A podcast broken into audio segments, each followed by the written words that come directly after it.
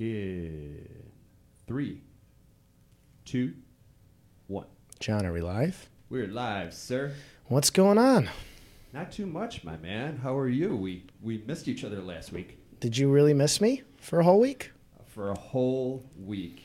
Yeah, it's uh, when we were just chatting with our guests beforehand. I forgot we skipped a week because of the polar vortex last week.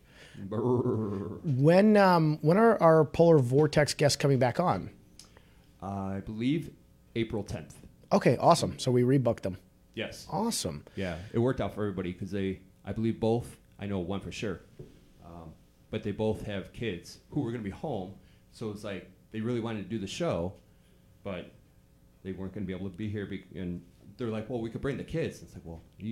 That um, that was a miserable two days of weather. That was crazy. And It I've been. I'm a born and raised in Chicago guy, and that was insane. yeah, yeah. We we went to Costco on Sunday prior, knowing what we had coming at us, and bought a bunch of chicken and fish and made chili and some wine. I still I still Uber Eats every single time, but the delivery fee was like twenty bucks because Oh. nobody was really delivering. So I didn't realize I could just Uber Eats, but that I would have a twenty dollar delivery fee. So Which is what you're happened in, to me. You're in real estate. Um, next house you get, get one with a kitchen. You I- can cook some food instead of sending these poor guys and girls out 20 below so you can get a hot dog. The beautiful thing is I have two ovens and three grills, and none of them got used. um, shout outs before we get into our guests because we have two amazing guests today, We and do. I have a feeling that we are going to run the whole hour plus some. Indeed. Uh, so I will make it quick. I guess that's what you're kind of telling me Yeah, to do. kinda. But no, go ahead. I think you you always have good shout outs. You, he always one ups, three ups, ten ups my shout outs. But I just thought of a good one. So Ooh, I got you. All right. Intriguing. All right. So, uh, personal note good friend of mine from high school, his son just turned 21. His name is Riley Jones. Super great kid. Uh, just got done with school. He, you know, I mean, known him since he was born, but just to see him turn into the man that he is, he's a really nice guy. And uh, couldn't be happier. Uh, you know that he's turned out how he has and great parents and such so shout out to riley is Uncle John taking him drinking this weekend? uh, no we're going to catch up in april and i'll tell you why quickly so for a decade decade plus now uh, between super bowl and st patrick's day i don't drink Oh. that's my hiatus I thought maybe that's because of this little fitness challenge we have no, going on. No, I've been I've been doing this for a long, long time. Um, yeah. So get me back on screen as you're drinking water. Well, he said, uh, Johnny said, John, turn on your mic. Thanks, Johnny. yeah, I uh, I don't know why, because I I am man, I am plugged in. I don't know what's going on. Because I can I can hear that. I can hear you too. Johnny might have to turn his volume up. Yeah. Well, Sorry, Johnny. Uh, the other one, the other shout out, uh, polar vortex. Going back to that, all the people from ComEd that were out there trying to do their best to keep people's electricity, and uh, my dad. I was telling Mimi earlier. Uh, my dad was a uh, journeyman plumber for the Chicago Park District, and anytime in weather like that, pipes would freeze and burst. Those guys would have to go out and dig and do the shutoffs. And so anybody that was out there trying to make things run, uh, big shout out to them. Yeah. And my shout out is actually to you. Um, you braved the polar vortex to go out and get a list of all of the different places people could go and donate. So my shout outs to John because I, I think it was Tuesday or Wednesday, whichever was day Wednesday. it was Wednesday. Yeah. You went out and you compiled a list of places that people who needed shelter could go to, and then went out and uh, found places where people could donate. And kudos to you because you took a lot of effort and a lot of time to go do that. And piggybacking on that, obviously, everybody who had to work. I have a couple buddies of mine who are cops and firefighters, and Sure. like you said, some people had to work. Nurses, doctors. Yeah. I stayed at home. I didn't move very much, Uber but Eats- uh, Uber Uber, Eats Eats, myself. But to everybody else who had to actually work and Yeah, brave the cold to take was- care of people. That was something. Um, That's all I got, man. Johnny keeps saying he's at 10% compared to Mo. I'm just loud, Johnny. Um, but if we do have audio issues, just let us know with the rest of our guests because I don't think we need John all that much anymore, except for No. to hit to hit the buttons back done. there. Um, I'm going to get into our first guest, uh, Mimi LeClair. She's the president and CEO of Boys and Girls Clubs of Chicago. She spent 30 years working in the nonprofit sector, which is incredible, and it's such a giver's gain mindset to spend three decades working um, in the nonprofit sector. I'm going to let Mimi explain what Boys and Girls Club is because I don't want to butcher it, and you guys do some incredible stuff. So thank you so much for coming on. You're very welcome. I'm delighted to be here. Boys and Girls Clubs is has a long legacy in the city of Chicago and actually across the United States of America. We've been in Chicago since 1902, and we currently have 23 clubs. And what they are are safe places where young people between the ages of 5 and 18 can go every day after school and all day long during the summer. And we run a range of really incredible programs for these young folks, ranging from academics to sports and recreation to character and leadership development to healthy living and healthy lifestyles. And most importantly, fun, because if they're not having fun, they're not going to come back. And we want to make sure that they come back day after day. Uh, and it's just been a joy to be a part of the organization. I've been here now for two and a half years, having been in the nonprofit world for, for 30, though never thought I was going to um, end up in nonprofit. I actually started out in business and was invited to serve as a volunteer um, in one of the nonprofits in the city and fell in love with the mission, and there was no turning back. So, so here I am this many years later, delighted to be here. And I, I've personally visited the uh, Boys and Girls Clubs in Chicago through the Chicago Association of Realtors, and I want to touch on how happy these kids are and how incredible the staff was. So, the, do they call them counselors? They call them they call them mentors, Mentors, or staff. Yes, correct. they do. They were incredible, and watching how much fun the kids were having and watching how involved the mentors Yes. were with the kids really was an incredible thing to see. Nice of you to say. In fact, in many instances, those staff members, those mentors, really are the surrogate parents for a number of our young people. And they have a vested interest in seeing these young folks grow and develop. They um, uh, become very attached to them in, in, in obviously very appropriate ways. They want to make sure that they these kids succeed. Many of our staff members were once themselves club members and recognize when they become adults what the club has meant to them in their life as, as growing up as a young person and want to return back to a club. It might not be the same club, it might be from a different different state altogether, but really want to give back because they know what a difference it makes in a young person's life. And many of them had mentioned that when we were there. They said, you know, as a kid, we we looked to Boys and Girls Club, and we're back here again because of the impact it had in our Right. lives, which was really incredible to watch. They graduated through, obviously, you know, the system and Sure. uh, uh, became very successful and came back to be able to mentor the rest of the kids.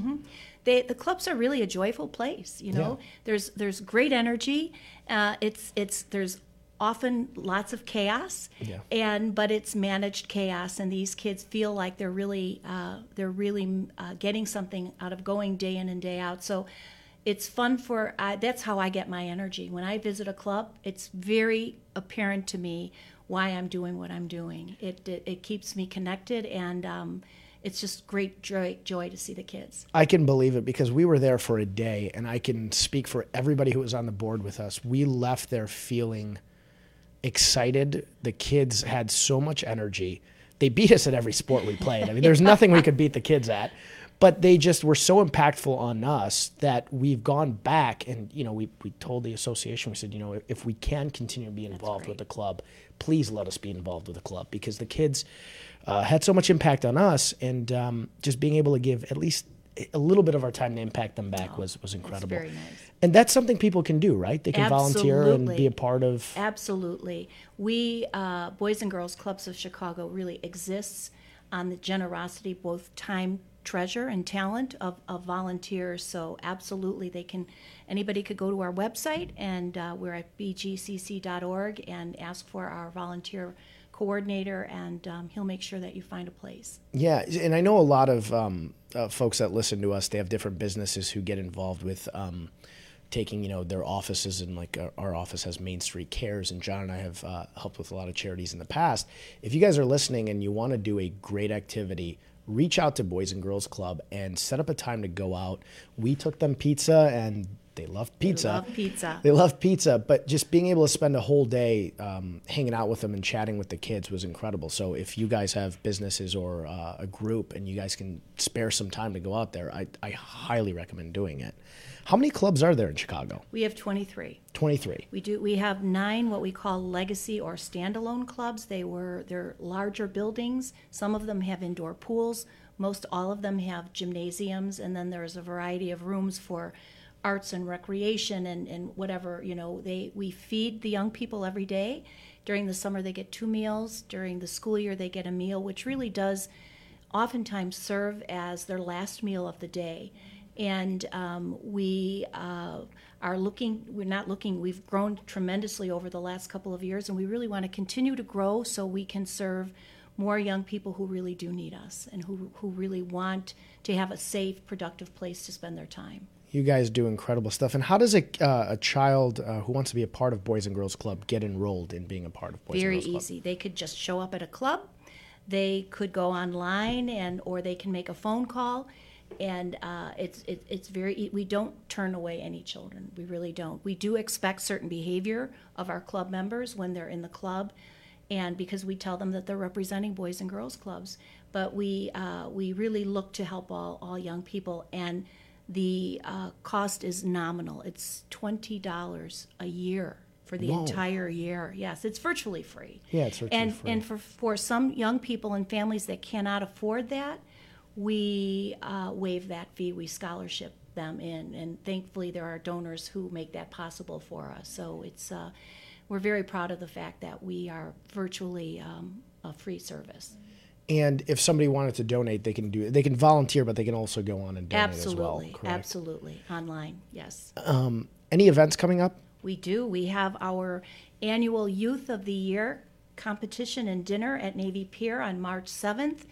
And we anticipate about a thousand guests, but there's room for more. So I encourage anybody to come. And what we love about this particular event is that it showcases the young people. We have six young people in high school. They have to be teens to compete, and they share with the audience what the club has meant to them and sort of the trajectory of their lives and how the club has made a difference in their lives and it's just and it's incredible it's it's it's rejuvenating and um, it's actually educational. Many people in the room don't know the depth of programming that goes on in the boys and girls clubs. I think sometimes we are misunderstood as being more of a swim and gym kind of a, a just solely recreation but we're far more than that. In fact we are really more about character and leadership than uh, than anything, and we're very proud of that. So. A- And I, I'm glad you touched on that as well because when the first time I visited, I, I thought it was almost an after-school program where kids could go and just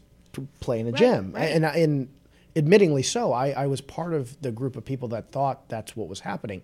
And then going through the classrooms and seeing what the mentors were doing to um, almost to actually mentor and, Sure. and, and help people grow, not just um, mentally but physically, and and take care of these kids. It really opened my eyes. It's, it's like a it's like a schooling system It for is. them after It they go to school. Right, absolutely.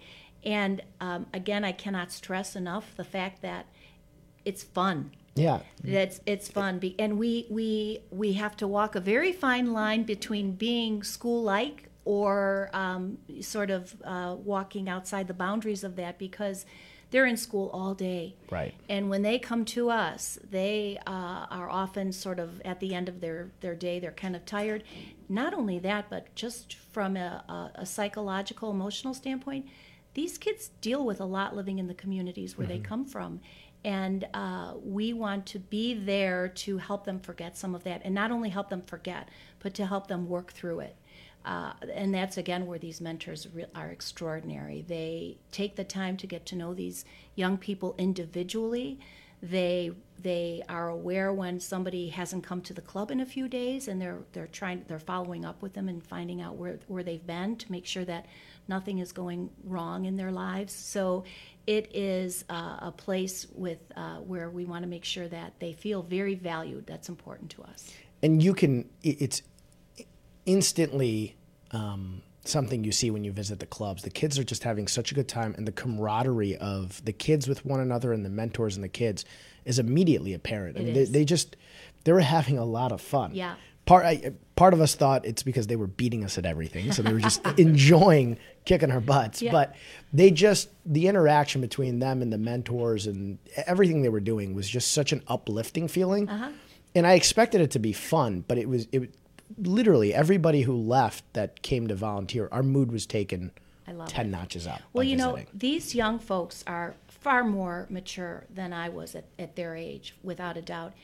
And believe it or not, they love when they have guests and volunteers in their Mm-hmm. club because they instinctively realize that there are people out there who care about them. Yeah. You know, and I think they're they're boosted by that. They they knew that you were there because you do care about their success and you you want to make a difference and they respond to that beautifully. Whereas maybe when I was their age, I would have taken, you know, I would have taken that very differently. But but these kids are, are quite mature, and as I said before, there is a, an expected level of respect that our young people are are expected to give to each other and to their staff and to their guests. So so they really do shine. Now that you mention that, I imagine when I was their age as well, if I was sitting at school and a group of people came to talk to us in the That's middle of class, we probably wouldn't pay much attention to them. We'd probably be looking the other way. But these kids were engaging with They us back and forth, and it was a lot of fun. It's because they appreciate you being there, and that's that is the truth. They really do. the only advice I would give to people that go is wear gym shoes. Don't wear something that looks fancy because they will make fun of you the whole time for your gym shoe for your shoes, your shoe choice. Yes. That's what I got the whole time. they were just teasing me about my shoes, and it was a blast with the kids. Yeah, indeed. Going back to when you got involved in nonprofits, you said you were in the business sector first. Yes. Um, did you had you intended on being in nonprofits, or did you fall in love with just? that was the furthest thing from my mind is yes as a young person i hadn't really been exposed to nonprofits. I took advantage of chicago park districts and and, and activities like that but when i was uh, adult in my mid 20s i was invited to serve on a board. I actually was a marketing and finance major and had gone in that path in that direction invited to sit on a board for another nonprofit and then invited to come in and work there. Uh, I was reluctant to do so because up until that time, my impression of nonprofits was that they, many of them ran sort of by the seat of their pants, and there wasn't much strategy involved in in, in their success. Well, I was wrong. Obviously, I, I could it couldn't have been farther from the truth. When I started working at nonprofits, frankly, I found that the staff and the board work extraordinarily hard. They're very strategic. They learn to do more with less because you have to be very careful with, with how you spend somebody else's uh, money. They they and they trust that you're going to spend it appropriately. So uh, I think nonprofit management is just just extraordinary. And and as I said, once I started, there was no turning back. I was with another youth organization called Mercy Home for Boys and Girls, and um, I knew when I made the change that I had to stay with, with youth, with the youth organization, because I, I see the difference that these nonprofits make in their lives. And our kids will be the very first to say that we are life saving as an organization. We literally do save them from some of the bad influences and violence in their communities. Um, and we uh, and we protect them. I mean, there's open gunfire going out on in, in, in front of some of our clubs, and and we make sure our kids are safe at, at, at all times while they're with us. We're life changing. They will say that to us as well. We really do try to spark and see what inspires them and make sure that we have uh, activities and we have discussions with them about really what what they love and what they want to do in life and we try to make those opportunities available for them and then you know these clubs are sort of lifelong they don't forget their experience and they often come back so it's um, it's just been nothing but a pleasure to an honor really to be a part of the organization Well, we appreciate everything you guys do because, uh, like you said, a lot of times for these kids, it's the only positive outlook they have Right. in some neighborhoods. Yes. And um, it's unfortunate that so many of these neighborhoods are so hard hit with violence and um, and drugs and gangs, and just being able to provide a positive outlet at every single day Right, for them is, right. is an incredible thing, and it's sometimes the only positive. You bet. And we know have. we know that with more clubs, we can influence uh, more positively far more kids. That's why we are on a on a trajectory of growth. A few years ago, we were serving 16,000 young people in a year. Today, it's 26,000, and we hope to get up to 30,000 in, in, in, in the near term. So uh, there's no doubt children and teens in particular want to be in an environment where they're where they're safe and they're having fun they don't actively choose a life that's going to be difficult Right. so if we can make sure that we are in communities, and, and I'd like to reach out to community leaders and, and church leaders, if we're in communities, and if you see a space where we can we can be, we're, we're very open to having a conversation about how we might be able to open a program in that community. And I imagine the impact you guys have on the kids is exponential, not just in their lives, but when you have 30,000 positive kids that might be able to go and get, you know, 30,000 of their friends and impact them in a positive manner. That that growth of positivity that you give to each kids is exponential right. in every single It's- neighborhood. absolutely. It's mul- multiplicative and we do very little marketing which i think is extraordinary. It's it's mostly all word of mouth kid to kid. And we've had a huge upsurgence if that's a word of of teens lately because we did have a concerted effort to get more teens into the club. We feel that they really are vulnerable and um, and we did some kinds of fun Friday night activities that really took took hold. And thanks to social media, these kids just spread the word and they invite their friends. And 40% of our population are teens, and we think that's just great. Yeah, it's wonderful because I'm sure a lot of the parents too that want their kids to have a positive outlook who have to work after Right. school then don't have any ability to know where their kids are going That's you know right. and, and then that's typically the time that a negative influence of a, a gang member or something could pull a kid in the wrong way where now there's that outlet You, where you know, you hit- positivity you hit the nail on the head. Absolutely. The the after school hours are the most dangerous hours for adolescents and teenagers. They are typically uh, victims of crime during those hours because they don't really know what to do with themselves. They don't want to stay at home and and they're out on the streets, or they become perpetrators of crime. And of course, we want to stop. We want to stop both of those uh, those tides. So uh, we um, are very cognizant of of, make, of knowing that that's a, a vulnerable time. And then, of course, summer times is a different story altogether. Of course, yeah, then we have them not all day. at all. Right? Yeah. Right. and it's um so all year long anytime after school and on break so during breaks do they get the full time at the clubs as well or They do. Uh, we typically are off during whenever Chicago Public Schools are off. Okay. We we follow their uh, schedule, um, and for the holiday break, for example, when schools are down for two weeks, we are open one of those two weeks. oh wonderful Yeah. And you do have some suburban locations? We do. We are uh, out in Ford Heights, which is a south suburb, and we are also, our newest club is in Naperville. Great. And uh, again, uh, we want to go where the kids would, where they need us. and Naperville's a big market because you have Aurora and Naperville. And I think a lot of people forget that. I think Aurora and Naperville are the second largest uh, populated area, but obviously behind Chicago. They are in the state. In the yes, state. they are. I, I, in fact, I think Aurora is the second largest city after Chicago. Yeah, I think that's the fact Right. because it's larger than Rockford, and Yeah. I had always imagined it was Rockford, and now I know it's Aurora. Right. And, and there's tremendous need. Tremendous need in. Aurora yeah. as well. It was somewhat surprising to me, to be honest with you, but we do our due diligence, and when we look at demographics, that's really kind of leads us to where we're going to go next. And I was surprised to find that out. And anything coming up in Chicago where people can get involved outside of the event, or should we just have people reach out and see if they can get a group of people over to some clubs?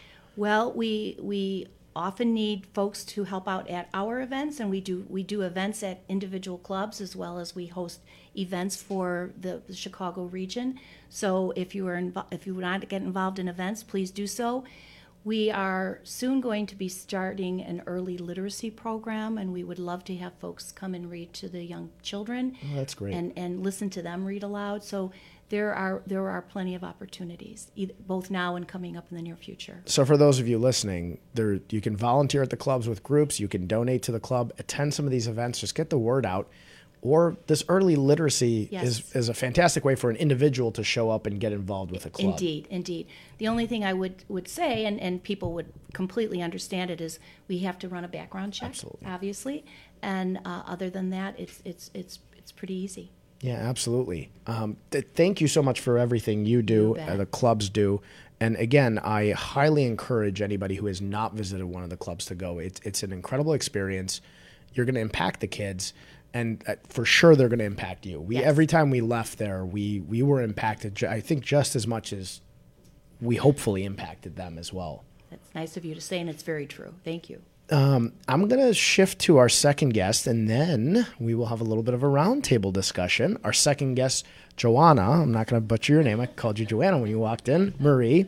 She's a cooking personality. She's the owner of Mama Cuisine, which is a blast. You guys are going to check it out after the shows that I promise you. You've been seen on NBC, WGN, ABC, Fox, at literally anywhere you can be seen. You've been seen. Um, thanks for coming on the show. Yes, thank you for having me. And tell me what Mama Cuisine is, just because, like Boys and Girls Club, I don't ever want to butcher what it is, and you do so much. So I'm going to let you go ahead and tell us exactly what Mama Cuisine is. Well, Mama Cuisine really is about great everyday meals. Simple ingredients, basic cooking techniques, just for the typical family. And I really love cooking, and I understand the importance of cooking. And I just wanted to share it in a really fun way. I love it. And so on Mama Cuisine, I, I looked you guys up, and uh, I suggest everybody check out our website. It's it's fantastic and it's a lot of fun. you have a blog, and then obviously you have the recipes and videos, Yes. but you also have a show. Yes. So it really started as a cooking show in 2009. I am the self proclaimed very first online cooking show in Chicago, still running. today. Congratulations. Yes, thank you very much.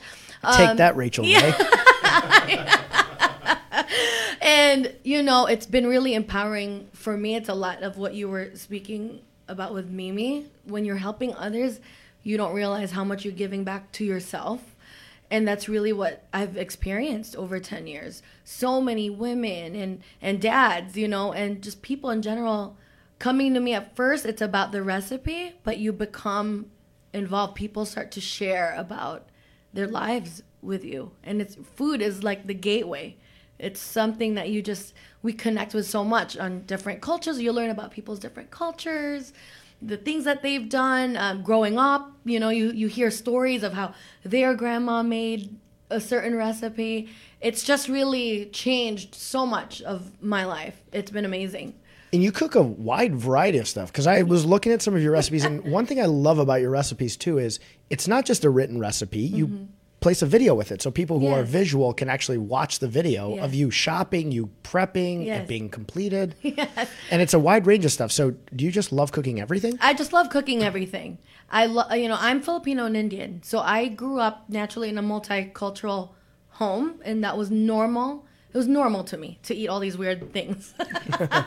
it wasn't weird to me. It was so growing up. That's just how my mind always worked. I loved trying different foods, different cultures. I I really love Mexican food, so I try to always include that. Love it.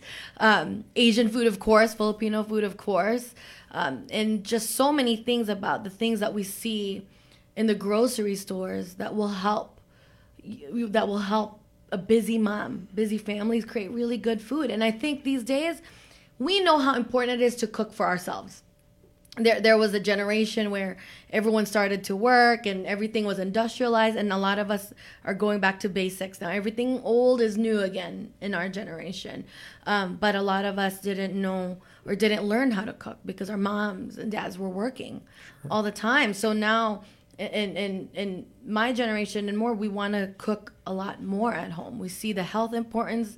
We know how important it is for families to get together, even if it was just once a day or a couple times a week to actually sit down and eat together. And so a lot of my recipes are just very simple five ingredients or less, very affordable. Um, I have tons of chicken recipes because you can't have enough um, of chicken recipes, and just taking things that are there readily available and making it your own. And a lot of my recipes are the same way. If you don't like onions, then don't put them in. You're not going to hurt my yeah. feelings. Just do what works for you. As long as you're cooking, I think you're already healthier than the other person. And that's such an important point because you know, we were laughing before the show started, and we talked a little bit at the beginning of the show about Uber Eats, and it, it- the cooking at home is always healthier than ordering out because you know what you're putting in your meals, and your recipes, like you said, they're very simple. So a mom who might say, "I got kids now, and I'm not the best chef in the Right. world," she can create a delicious meal Right. quickly and also very healthy. Right. And I think when you start cooking for yourself, then the ingredients start to matter. I don't care if you're making mac and cheese, which we know is not the healthiest thing, but you made it yourself. So there's that pride. Number I one. love mac and cheese, by the way. I actually love all food. Oh yeah, you, you should see my recipe for pumpkin, like fake mac and cheese, but it's pumpkin puree, and kids think it's oh. mac and cheese because it's orange. But Interesting. Yeah, it's so good. So you fool the kids Yeah, pretty but- easy into healthy meals. But there's heavy cream, so I don't know how healthy it really is. But I always say, even if it's not like the healthy, let's say it, you're still using a lot of butter and heavy cream, but you made it and you know that the ingredients that you put in it are fresh. Right. Um, it's still healthier than the frozen thing that you stick in the oven. Agreed, 100%. percent And in the idea of being able to have a meal at home, I just remember growing up, um, my family always made me eat at home. And, and at the time, I probably was like, oh, I got to sit down for dinner. But looking back now as an adult, what an important thing that was. And I think when a mom or a dad is mm-hmm. obviously preparing their meals, there's obviously that expectation that everyone's going to have dinner together, and you bring them together in a very nice way as well. Yes. Did you just love cooking from when you were younger, or is that something you grew into as you became an adult? I just always remember cooking, even as young as like six years old. I remember my aunt, and this is one of my first memories cooking, is that my aunt was making fried rice in the morning. I'm Asian, so we eat rice with every single meal. Um, and she was making fried rice, and I remember standing on a stool, and she was teaching me how to make it. Um, and that's probably six years old, six or Wow. seven years old. So I just always remember being interested in cooking and loving it. I never thought of it as a career or something that I would do as an entrepreneur. But it just you you know I think things always just lead you to where you're supposed to be. Well, it's your passion. Yes. And I love cooking now, but when I was a kid, I, I think until 30, I hated it. And then I just, I think I moved to the suburbs and figured better become a little bit domesticated now that I'm in the suburbs. And Uber Eats was harder to get. So I started cooking. Right. But I feel like a lot of people are intimidated by cooking. Yes. And obviously, when you're a kid and you start at six, Right. you're, you're not that intimidated. And I- what I love about your show is you make it fun. Mm-hmm. So it's a lot of fun. So it takes the intimidation factor away for most people because you obviously have a passion in it, but a lot of your audience might not be as passionate as you, and you're teaching them to learn something that they might be intimidated by in a really fun way. I think a lot of the things Mimi was talking about the same thing with Boys and Girls Club. Like you have to make it fun. Um, and I think that's with anything that we're learning. Once you, you let your guard down when you're having fun, you relax, you allow yourself to make mistakes. You're not as, you know, you're not, you're just more open to learn a lot of things when you're enjoying yourself.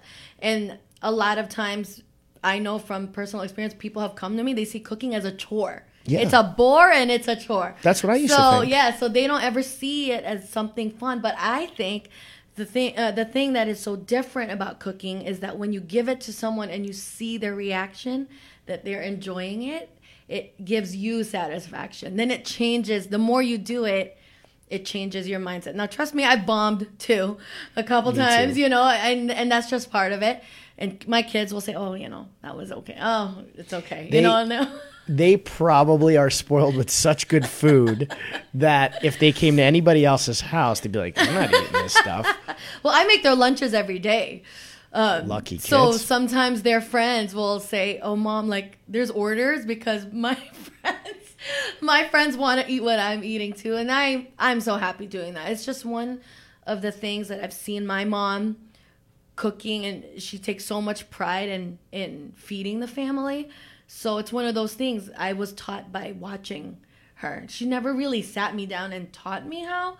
It's just I really saw and now and now that I'm a mother, I see how important it is how our kids really watch us. And that's how we teach them most of all. It's not the things that we sit down with them every day and tell them what to do. It's really who we are um, that teaches them who we are. Are any of your kids into cooking?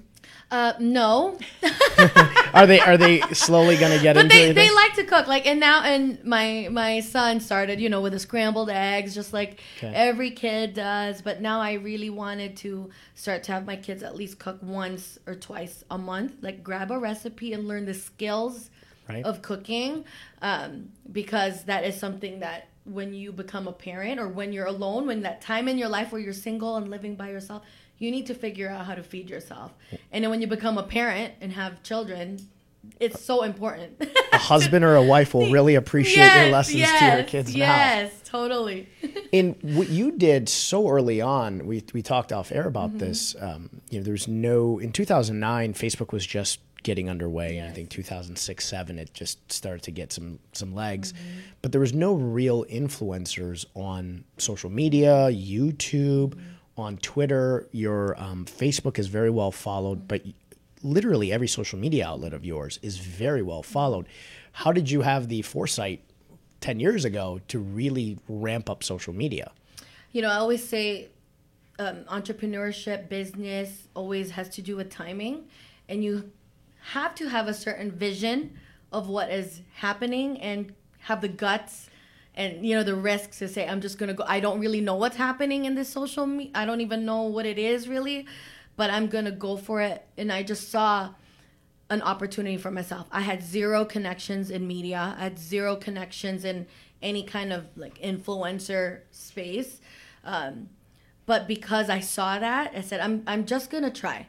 And I think in entrepreneurship, a lot of times people are afraid to pull the trigger because they want to be perfect first before they go for it or they want to have all the answers first. I never go with all, the, I just go, which is a good and bad in many things, but it served me more positively than it has negatively. So I'm probably 60 to 70% knowledgeable about many things that I do, and I just go for it. And in the it. rest of the way, you learn along the way. And I think that's the difference between um, when we look at other entrepreneurs and say, how are they, how are they doing it? It's because they just really went in and did it. Well, it's like the old idea of the entrepreneur just jumps off a cliff and builds his parachute on the way down. you just have to do it. Yeah. It's John's kind of like that when we did the show. Actually, we said, okay, let's do the show, and we didn't really know how to run a podcast. Right. And we're just like, okay, we're going to figure it out as time goes on. And as time goes on, you become better. And what I really like about what you've done is your your content's great. So I feel like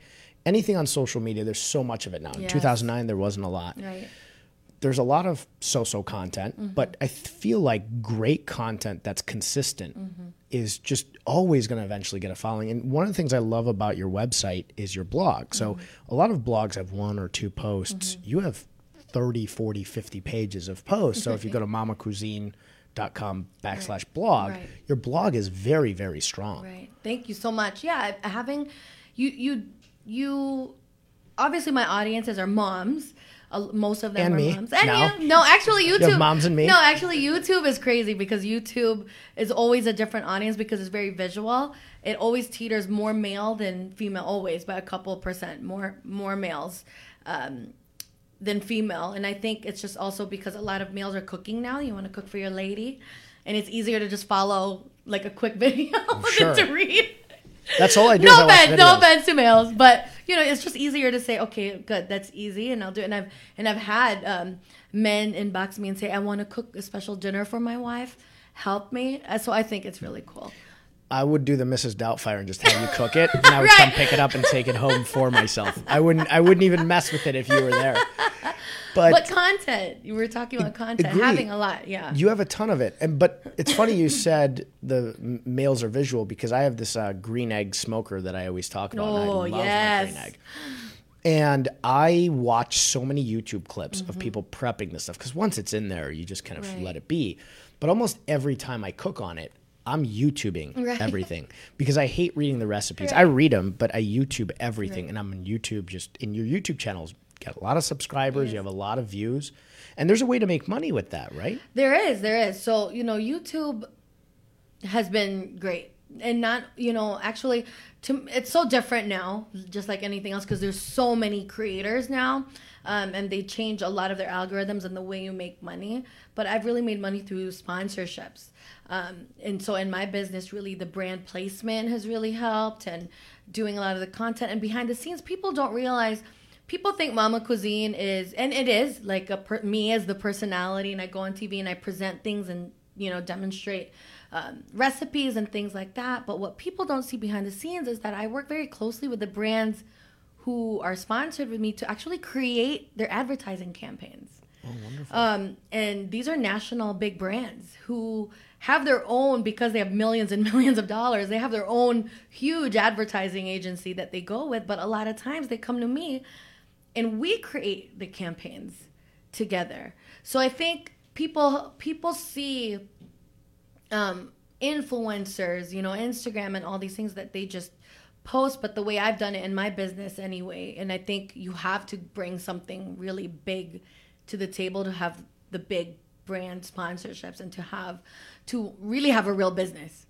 Um, and that's really helped my career. So do you take a lot of their products and then incorporate them into your dishes and yeah, so the the easy the simpler way is that I incorporate them in the show and do the product placement. Sure. Right here's you know brand X for pasta and all of that stuff. Interesting. But but the most amazing part is I didn't realize that I was doing this over the course, but I've become a creative director and marketing um, director for a lot of these mid-sized brands and even bigger brands to really help them understand because I'm also the bridge between them and the consumers and I speak directly to the consumers but then I work very closely with the brands. So then we're able to really create national campaigns um, that really work. So I didn't realize what I was doing until I, until I was doing it. Like right. wow this is amazing. So this year I uh, I started a, a marketing agency so, Good for you. Yeah. and I mean, you have so many followers now that once you have the followers, yeah, the national brands say, well, she, like you said, you have direct to consumer. Right. They're watching you. They, you're very passionate about what you do, and you're a lot of fun, especially when you're on camera. Um, they, you're direct to them. They trust you right. because they've been watching you. They go to you for the recipes. So there's such a big value to that national brand or even that mid-sized brand right. to come to you, so you can place their product in a recipe. yeah, and there's a lot of cre- there's a lot of creativity there, and a lot of, uh, um, you know, you you have to know what you're doing X from A through Z, and it only looks you're supposed to make it look easy. So that's the whole thing. How do you come up with the idea of new recipes? Because you've been doing this for a long yeah, time. Oh so at gosh. some point, yeah. you know, how many different variations of tacos right. or chicken or, you know, a, a chili can you make right. until you have to really, you have to be creative enough to come up with new content right. constantly. This is why I love being part of the Chicago food community. Um, before Mama Cuisine, I was in the restaurant industry, and and through Mama Cuisine, I've been able to really meet so many chefs, like the best chefs and the top chefs in the city, and visiting and going out and seeing their ideas, uh, and really figuring out how can I make this at home. You know, how can we make this? And a lot of times, to be honest, the most expensive, fancy recipes, you know, farm to table is very simple stuff. Um, and of course, the their techniques are very outrageous sometimes mm-hmm. or very technical um, which is why we go out to eat for the experience but you you have the ability to make it homemade there's sure. so many ways and a lot of times chefs eat very simply at home they don't cook the way they cook in restaurants and um, it's very cool to be able to sit with them and talk to them and get ideas and that's how you get inspired sometimes you just tweak a little thing or two and it's a completely different dish so do you try a lot of stuff? Are you constantly working and eating all this food? Eh. Because if there's leftovers and you're nearby, John and I will. Well, actually, for Let's the next six weeks, we're in a fitness competition. Oh, so God. feed, After... feed feed John only, not me, because we're no, competing no, no. against each other. But do you try stuff all the time? I do, and and sometimes I get inspired by just going to the grocery store, walking. I I take the longest shopping trips. Like me too, but probably not for the same reason. I forget what I had on my list. I just walk around aimlessly. I just walk around the aisles the same way, and sometimes the the people at the grocery store they tell you're still here. like I've seen you walk around like five laps, but it's because I I, I want to see also. I try to be smart. I want to see what's new on the shelves, which means those brands are newer and pushing their items um, to consumers. So then it, it makes me more creative. Okay, if quinoa is like a thing, why is quinoa everywhere? Then let's create more quinoa recipes. So it's just little things like that that I try to be smart and think ahead and see what's out there in the marketplace because at the end of the day on the mama cuisine side of my business i'm talking to consumers and i want to be able to give them what they're looking for and what's trending but at the same time what's real you know what they could really do at home in their real lives Where do you shop? I shop places? in many different places. Actually, I, I love the ethnic store, like the Mexican store. I love. I think the produce is always better and cheaper. Yes, I love Mariano's. Um, I think that's a great, great place. I think there's so many different places that you could go for different things, and I know it that that part is a chore, but I like doing it. I, I because that's what I do. Yeah, it's Yeah. what I do. But a lot of times I really tell people I love going to the, the to the typical like produce market. They usually have the best butchers, fresh meat, the the ingredients are fresh, and you get a lot of ethnic. Their ethnic aisles are always better than the mainstream stores. So if you really want to switch up and really learn other things, I would rather go to the to the local produce store in your neighborhood. Do you have a favorite? I, you, this is probably like saying who's your favorite kid. Um, but do you have a favorite dish or two or three? No, a uh, couple You know, there's that are in the top five. There's a dish that I love that I've been when I was pregnant with my firstborn. I loved it all the time. It's an eggplant dish with ground. It's super simple. It's a Filipino dish called eggplant torta. Um, it sounds Spanish, but it's a patty essentially. But it's um, grilled eggplant with egg and sautéed ground pork and onions and ginger. It's so good. It's like an omelet or like a frittata. Is it on the? Um, is it on No, but I recipe? should. But I should make a recipe. I, I eat it all the time. So that's one. Can the five of us in the uh, audience here get um, the homemade recipe so we can do it at home? Yes, I'll I'll do it. I'll do it. Just exclusive, exclusive to you guys. But um, there's so many home. Uh, my favorite dishes are always homemade. The ones that my mom makes, not necessarily what's fa- famous on the site. But whatever my mom makes, I always try to make it. We'll, we'll take good. those. We'll take those recipes too. any advice for somebody, and you you've dabbled in some of the advice already, but any Yes. advice you want to give somebody who's getting into business doesn't necessarily have to be a cooking Right, show. Right? No, no, business You're the first, so um, they'd have a hard time catching up. But anybody who's getting into business, any advice for them? I think any time in business, you just have to pull the trigger and go. And again, like what I said earlier, do, it's okay that you don't know everything. It's okay that you don't have the money right now. And I always believe in that, you know, we say the law of attraction. And it is so true. The older that I've become, the more that I realize it is so true. You are who you think you are. And so if you're building, let's say you want to build a restaurant, but you're saying, "Oh my gosh, where am I supposed to get this money?" But when you start to build towards that, you will be surprised the kind of things that attract to that are attracted to you because you're working towards those things. Just like you're saying when you started this podcast and the show, you didn't know exactly what it was, but we're here now. Yeah, it's I 100% believe in the law of attraction. Mm-hmm. You have to believe it, you have to see it, you have to think it, visualize it, and Yeah. typically if you put some effort behind that, Yes. it, it's going to happen. Yeah. And the same thing with hard work. I agree. People will have more money than you, smarter than you, have more connections than you, but they cannot outwork you if you choose that. So if you really just are ready to put in the work, you will get so far um, in in your dreams and your goals and your passions. You will get so far, even with just a little bit of elbow grease. I believe that a lot of people are lazy. I agree. I agree. I think that most people are lazy. So if you just put a little bit of work, you will go so far. So imagine if you put more than a little work and actually put in a lot, you will be everywhere. I think hard work hard work beats talent every time. Every Obviously, time. if you have talent and you're hardworking, Good then for you. Good for you. You're you're in that little percent. But if you got to choose hard work or talent, take Hard the work. hard work. Well, I'm going to go to Mimi so we can do a little round table. Are you? good- By the way, are you a good cook? I am an okay cook. Oh, and me and I just okay. have to say I'm say, a good cook. Johanna, you are very, very inspirational. Oh, my goodness. And honestly, and, and everything that you say is is true in terms of hard work. And I've never met somebody that uh, has attained any degree of of personal or professional success who didn't really work hard at it. You know, you're not you're not going to do it nine to five. That's for darn sure. No. Yeah, d- darn sure. But but um, I I enjoy cooking, but I feel very limited, so I cannot wait to to uh, to check out your your your social media, and I'm going to go after it. For Yes, sure. yes. Yeah. The website's great. I was on it last night, and I was on it uh, earlier today. And what's like I said, they, she has the videos that go along with the recipes, love and they're it. so simple that you or I, who are not professionals Yeah. like her, could easily jump on and create a really nice looking dish. I, absolutely. And there's so much to be said for um, what you said is so true about the bonding that goes on um, as you're as you're cooking with somebody, or it gives you, if you're cooking alone, it gives you time to think Yes. and to really sort of uh, take take stock in what's important in life. And uh, I greatly admire what you're doing. Oh, thank you yeah, so keep much. up the great work. Thank you so much, and You you, as well. Like You bet. you know, my my my friends, uh, even my boyfriend now will say, "Oh my gosh, you, you wake up so early."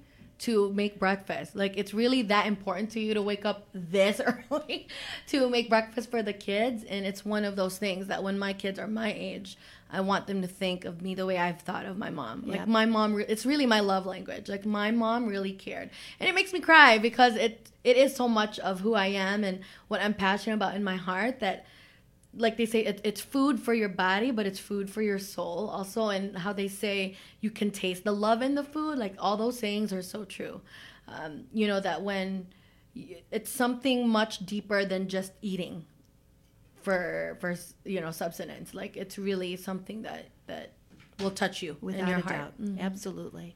your passion comes through. I mean, it just in studio, in your videos. I was watching the videos of you in um, the grocery store Mm-hmm. at the start of some of your recipes, and, and you're just so passionate and excited to be in the grocery store. People Such probably walk dork. by while you're in there. People probably walk by while you're in there and like, yeah they're so like this girl is here. crazy it's just parsley lady relax but your passion comes through and it's um it actually reminds me a lot of maybe what you guys do at the boys and girls clubs watching the mentors and the kids and, and this was john lines up a lot of times very good duos to be on shows together i don't know if he does it by chance or if he's just good at doing it but um, the idea of being passionate around what you do Yes. I, I remember being in the clubs and I'm sure even for the mentors, you know, it's a after their work or after their um Oh, is it full time for them? Like the, No, a lot of them it's part time for them. They, yeah, and many of them have a few jobs, and many Right. of them work uh, full time somewhere else, and they come to the club, and I'm sure they're tired. Tired. But to your point, Johanna, it fills their soul without it, without a doubt. And um, it's uh, in talking back, going to food, we find that that's the great level leveler in the clubs and the great common denominator. Whenever we have, whenever there's the promise of food or special food, it, the kids get super excited and um, uh, it's just uh, it, there's I, I was thinking about that earlier today knowing that i was going to see you Wh- to think that there are so many folks in this country that, that go hungry Oh my, yeah. it's just it's really heartbreaking there's no really there's no reason for it number one but um, it's just one of the basic core components that human beings have a right to right? And to have great food and great experiences around food is just just incredible.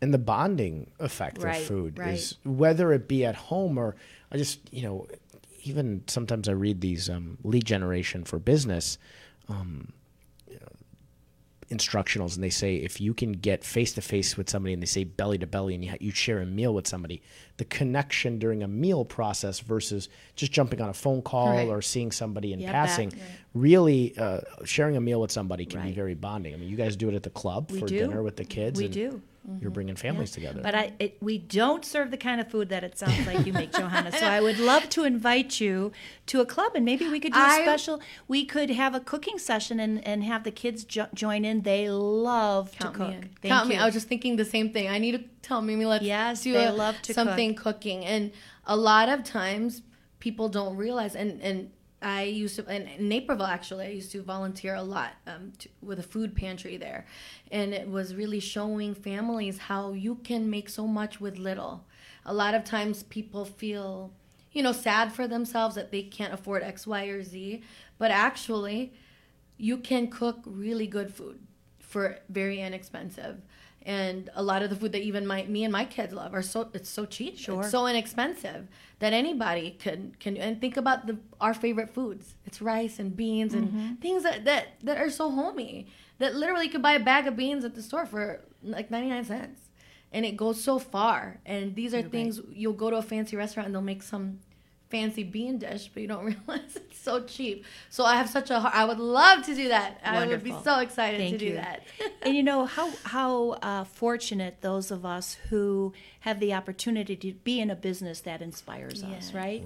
And um, I think folks, no matter how old they are, should keep pursuing that. You know, they might be do, doing something that just isn't quite right for them, but keep keep going. And you never know, a hobby can turn into something that is a real passion and a real business success for you as well. Yes, Yeah. I agree. If if you can approach anything with a high amount of passion, you're going to influence somebody. It could be whatever you're doing, whether it's non for profits or you're in, you know, you're cooking. Um, th- I I tell John this all the time. You know, there's no secret we don't make a killing here over at Wheelhouse. You know, it's a it's a pa- not yet. It's, Not a yet. passion piece for him and I. Really, and I say this to him almost every week. I say I work 80 to 100 hours a week, but when I come here. And I'm not not passionate about everything else I do. I am. So my office is about to tell me, "Jerk, do you hate us?" But no, I love them too. But Right. this to me is something that I'm passionate about, and and with passion comes influence, and you guys Right. both have that at a very very high level. Oh goodness. Thank you. Nice But I say. think the the collaboration there is great because I think one thing I know, you know, in some of these underserved areas, nutrition, and this is going back to when I was a personal trainer, just Mm-hmm. having the proper nutrition really affects your brain power and affects your ability to not just decision make, but have a a good day, a- Right. A, Mhm. a Without gr- a doubt. great day.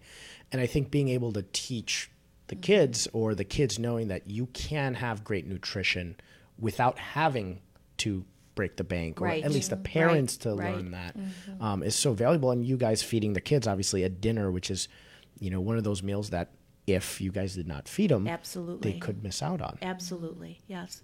We uh, we are firm believers of, of that, and and really um, would we want to engage parents in another way too. Mm-hmm. And I think uh, around cooking is a oh. very good idea to do that. that so you've you've given me great hope and inspiration. Thanks, We're Johanna. doing it. We're doing yes, it this yes, year. yes. Because you're right. When when money is tight, you can be very creative and oh, make Oh, very yeah. very delicious. Yes. meals. That's where the best meals come out of. I mean, think how pasta's made. right.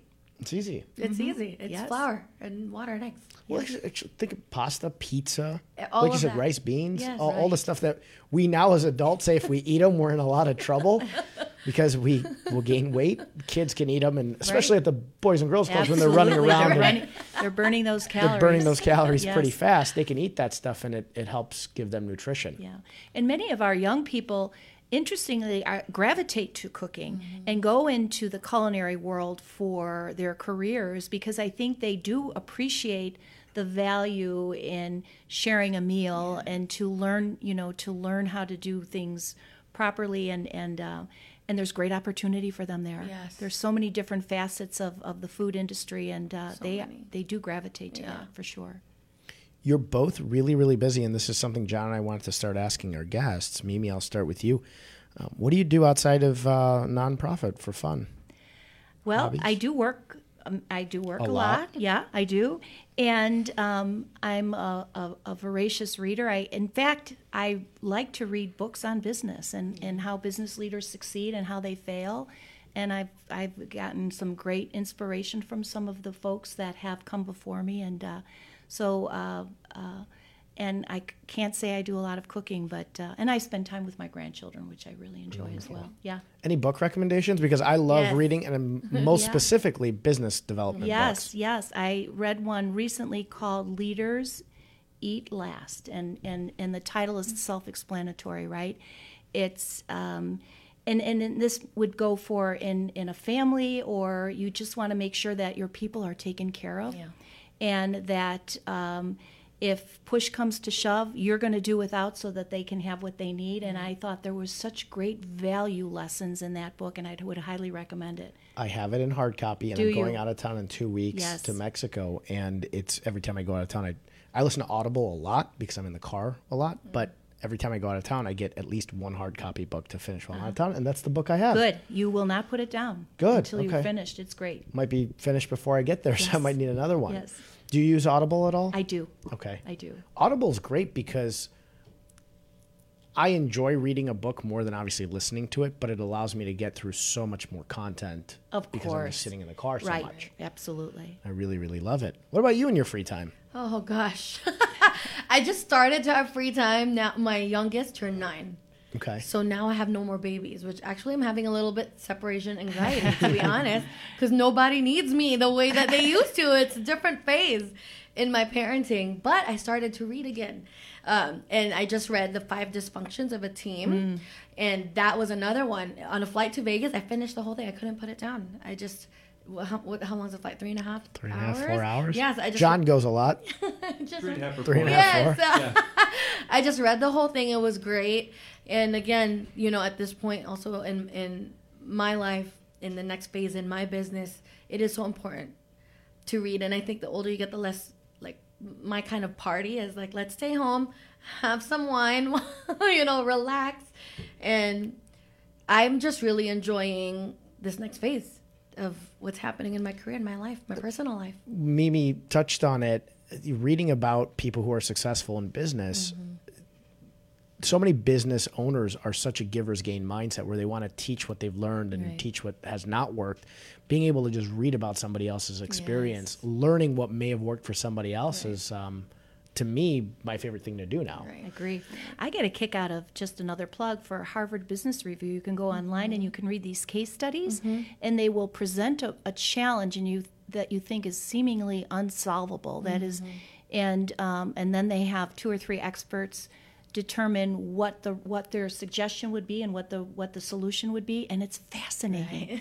and then they will tell you what how the the situation was eventually resolved, and I I think it's just great fun. That is fascinating. yeah. yeah. So Harvard Business, Business review. cases, yes. You can find them online. They're great. And then you can subscribe and you'll get one very regularly. Yeah, wow. That's Yeah. really fascinating. Yeah. So it's just the whole problem that you try to solve, and then they have Right. solutions for it. Exactly. And it gets your mind thinking. Yeah.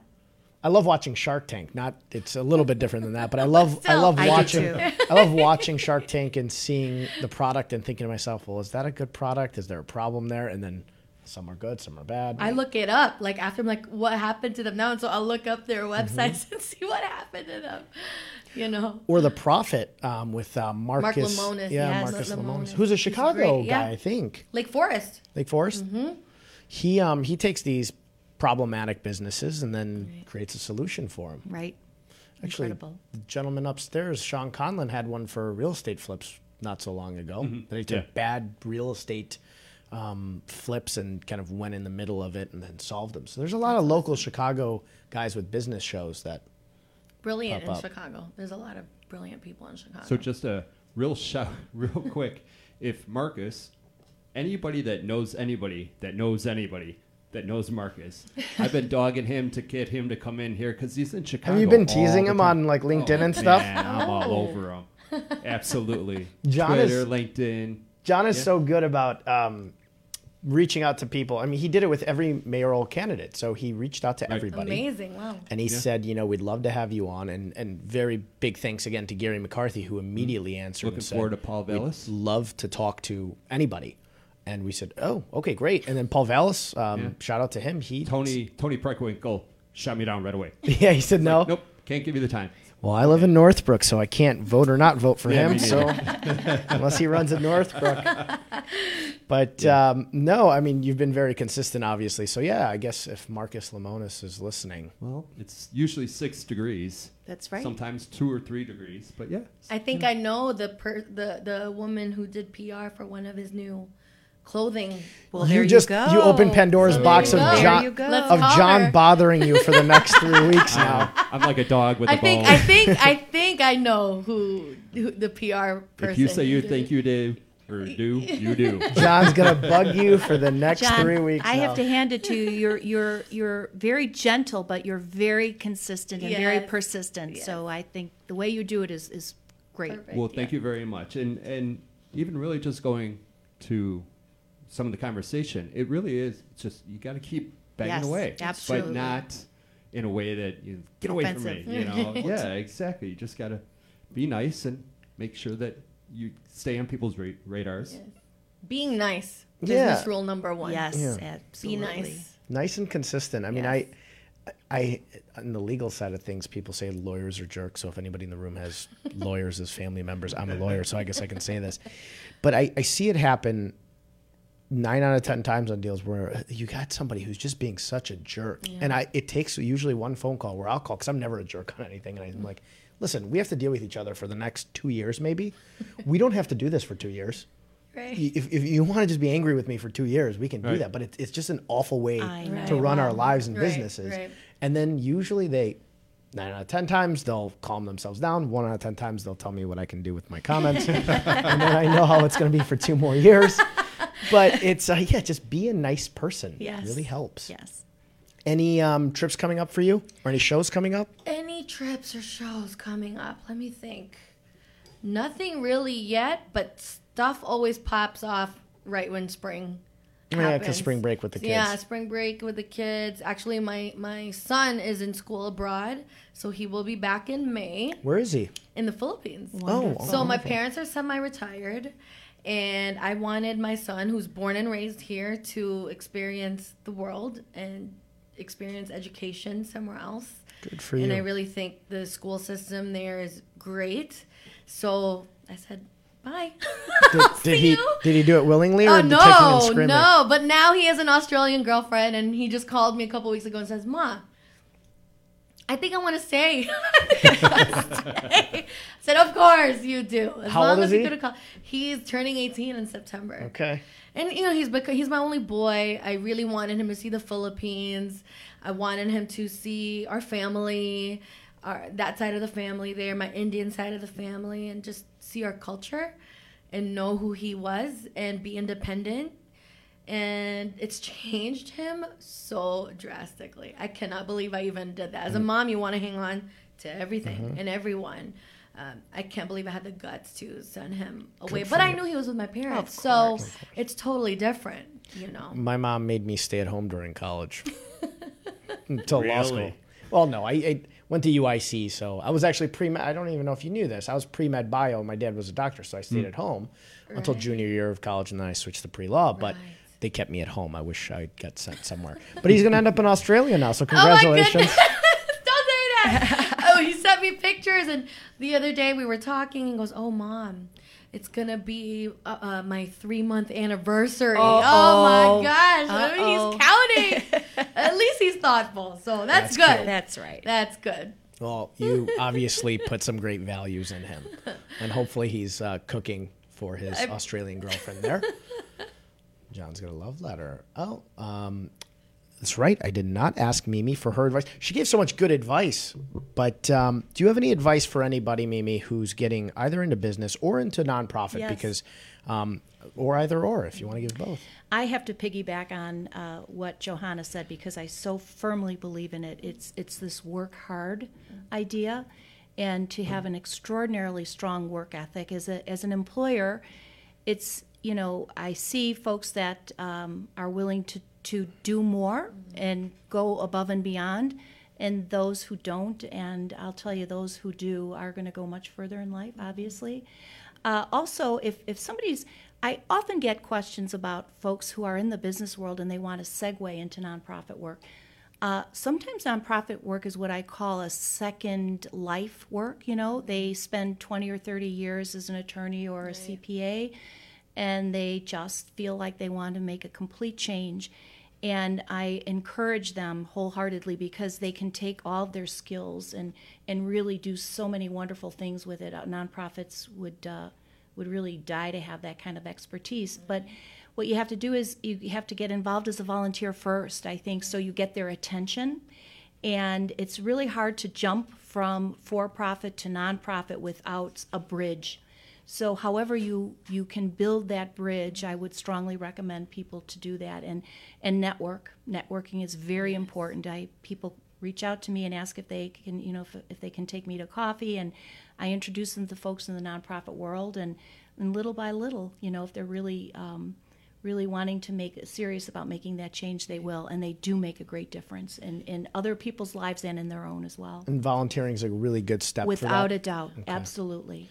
And I agree. I mean, uh, you see a lot of people who are getting to the point where they might retire in their career, but Right. most of those people, especially if they were very successful and hardworking to begin with, can't just shut the switch off and No. say, "I'm going to No. retire." I look at my dad now; he should be retiring, and he just he just won't. And I- Right. he just told me, he goes, "If I retire, I'll die." Yeah. Well, and I even uh, have folks who are, you know, 35 and, and, and really young into their careers, and I think they're just a little disenfranchised with what their job is all about. You know, at the end of the day, I think they want to feel like they're contributing to the greater good. Right. And if you don't get that feeling, and if you're really seeking it, boy, you'll get it in a nonprofit world. And even if you loan your expertise, we love that. We would love to have financial advisors come and help us, you know, make some recommendations of what we might do better. So that's another way to volunteer. You don't have to do it from a programmatic side. You can actually do it on the business side, which is uh, which is easy for them. That's great. Yeah. And thank you for everything you've done, and thank you for everything the Boys and Girls Clubs do. Again, I, I can't reiterate this enough for everybody watching and who's going to watch later after um, the show's done. Go out, apply, do the background search because they can apply on your site, correct? Yes, they can, and then and then we'll reach out to them and have a conversation and take it from there. Perfect. Go out, apply to be a part of it. If you don't want to physically be a part of it, donate and um, do what you can to get involved because the more you impact the club and the more the club can impact the kids, the better the community of Chicago is going to get. Without a doubt. Without a doubt. We have corporations who are what I call their investors. They're investing in our young people. And they say, listen, it is uh, in our best interest to do so because they will be our employees someday. And we want to make sure that they, um, they have all the tools they need to do that.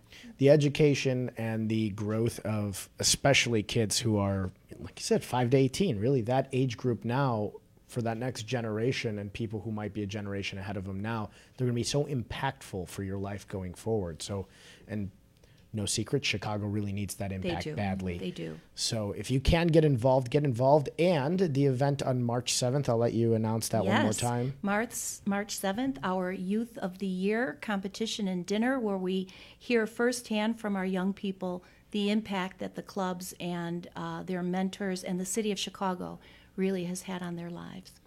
Exciting. It's exciting. Uh, Like you said, Chicago is an incredible city, and uh, as much as sometimes I hear people uh, poo-poo our city, Chicago does such an incredible job, and it's such a great community that's trying to do better. And you guys at the Boys and Girls Club are absolutely on the forefront of doing that for Chicago. Well, it's because the, the entire city literally contributes to that. So thank you. No, we appreciate everything you guys do. And uh, as I thought we would go over, we did go over. um, thank you both for coming on. Thank Um, wa- so much uh, passion in both of you. Uh, and I think it's going to make for a really fun show for everybody who is watching and we'll be watching soon. John, do we have uh, any announcements for next week? We do, we do. Uh, we have, I don't know what's going on with my mic. I can hear it now too, but we have Michelle Stromberg. Oh, hey, I knew I was going to screw this up. Oh, he Haber.